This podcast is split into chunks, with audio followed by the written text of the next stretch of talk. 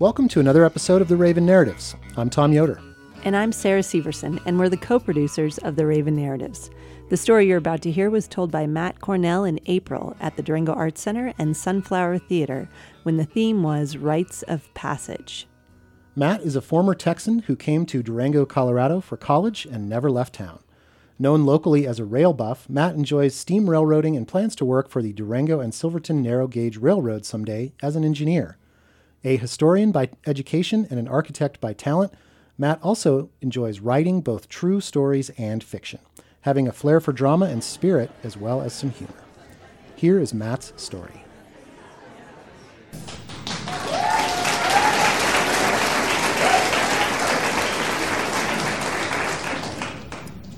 Thank you. It is said that that there is nothing we cannot accomplish if we set our mind to it. We are not afraid to have giant dreams, and we are not so fearful that we cannot work together to help each other. And historic railroads really capture that part of our American spirit. And it may have been only a machine, but it wove a powerful spell on all who entered its world. I was one such individual who, as soon as I saw my first steam locomotive, my childhood was spellbound. So, even more so because as a person with autism, I can feel more than I can express, and more than most people can perceive.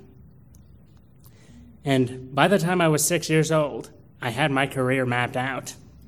I wanted to be the engineer of a steam train that person that everyone looked up to because everybody knew it took a lifetime's work to get into that position. Now, being the first generation railroader in my family, yes, there were quite a few naysayers along the way. From people who were concerned about my autism to those who said, well, that job is history.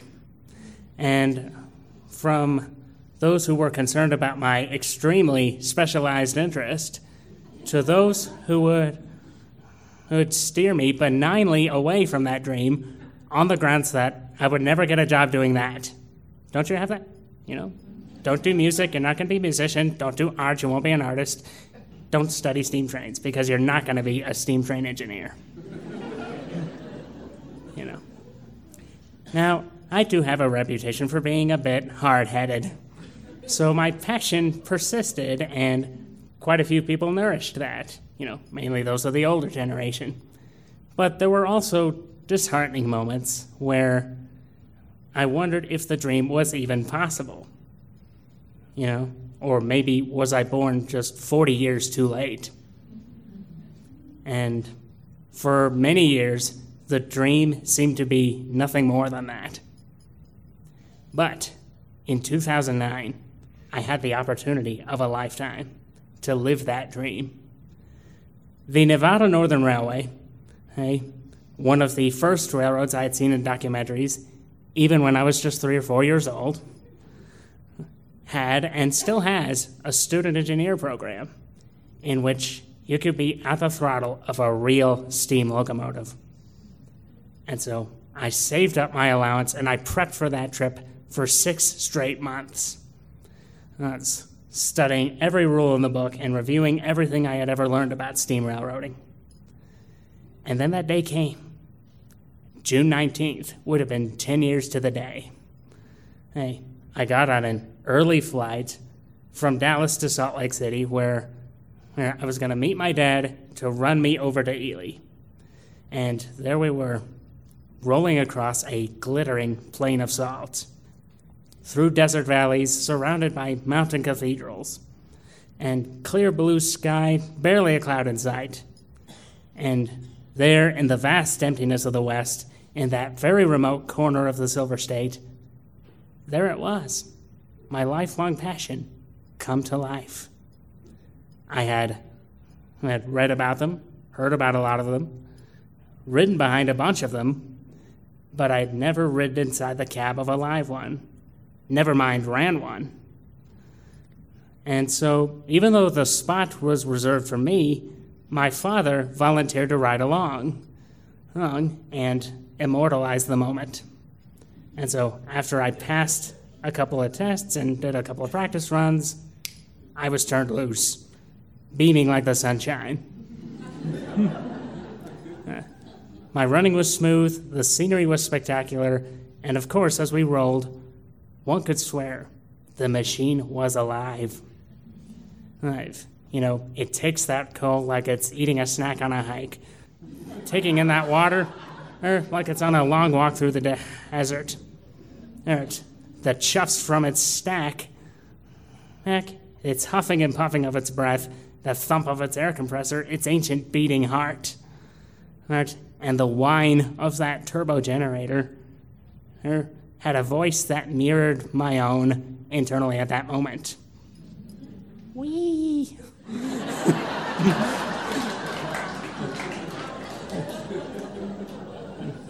and of course, that bell was its ringing glee, the whistle was its cheerful greeting, and the rods and wheels on that engine were its running legs.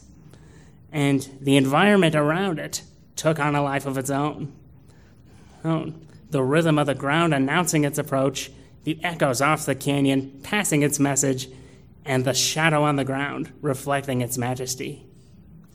There I was, in my youth again, and, and my engineer within was released, and my inner child awoken from a deep slumber. Yeah. You know, steam engines have a soul. You can feel it, and it makes you feel alive to be around them. You know, it may have been only a machine, but it's one of the most alive machines you'll ever run across. You know, you could see one of them, or maybe more of them, sitting on static display. But on static display, you don't see what they were doing, you don't feel what they were doing, you don't hear it. You don't get the real true sense of what steam railroading was like, what it was. You know, sitting in a museum, it's cold and still as a statue but that fire within brings it to life. You know? And and they have a character all their own. The way the iron horse runs the race depends on how it's handled. You know, if you handled her roughly like some people do, you know, she'll give you a rough ride and turn. But if you handle her gently and smoothly, as I did that day, you know, that motion can just rock you to sleep as if in a dream aim. And of course, if you are not the master of the locomotive, the locomotive will be master of you. and and that being said, on that day, I'd say I'd handled her pretty well. You know, I had been that little fellow controlling almost unlimited horsepower at my fingertips and feeling its life through the seat of my pants. And of course or it was excitement beyond belief. If, you know, oh, the steam engine is earth, air, fire, and water. It's elemental. Oh. And it was a great thrill. And at the end of the day, it was an achievement. And and at the end of the day, even Mother Nature was smiling on me, saying, He's doing all right. so my dream and passion were absolutely vindicated. And and but the best part about it was my father was there to share that moment with me. And he was enlightened like I was in a way he hasn't been before and in a way I'm not sure he has been since. And for me, this passion is who I am. I know I'm good at what I do and I'm a skillful man. And that was something that excites the senses and charges my batteries. And that just makes you, can get to your core. It makes you feel alive and tells you this is the way the world is supposed to feel. So we got off the train and people asked, asked my father, uh, Were you the one who ran that engine? He says, No, it was my 19 year old son. That got a lot of people jealous. so my dream was fulfilled. But that's not the end of the story. In fact, this story is not over yet. That was my personal rite of passage that told me not only I can, I will. And the stage was set for my move to Durango, my enrollment in Fort Lewis College, and my dream career on the Durango and Silverton Narrow Gauge Railroad, one of my first memorable train rides. So it had come full circle. And it is said you can tell an engineer by the signature of his whistle. Oh, my whistle will be more than just a signature greeting. It will be a hymn to all those who dare to dream. Name. Because my, as my, my dream was reborn from a novelty vision into a dream career. So, dreams that are strong enough become real.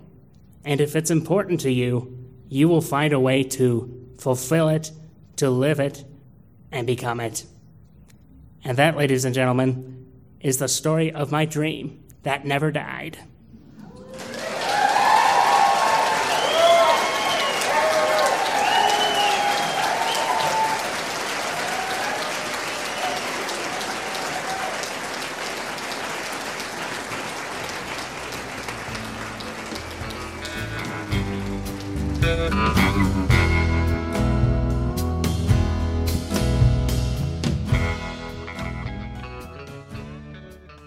Thank you, Matt, for sharing your story with us. To pitch your story for a future Raven Narratives event, fill out the contact form on our website at ravennarratives.org. A list of our live storytelling events in 2019 is also on our website on the events page. Subscribe to the Raven Narratives podcast on Apple Podcasts, Spotify, SoundCloud, or Stitcher, and share these stories with your friends. If a particular story makes you laugh, cry, or look at your world with a little bit more clarity, please leave a comment and let us know. Big thanks to our photographer, McCarson Lee of Red Scarf Shots. Check out the portraits of our storytellers on the gallery page of the Raven Narratives website, and be sure to visit her website at redscarfshots.com. And thanks to our fiscal nonprofit sponsor, Mancos Valley Resources. Find out more about the wonderful projects they support in the Mancos Valley of Colorado at mancusvalleyresources.com.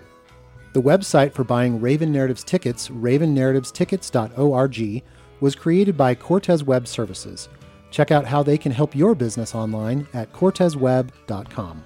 And our theme music was written and composed by Mo Cooley and performed by Mo and the Moetones. Find out more about their music on the Moetones Facebook page. That's M O E Tones on Facebook.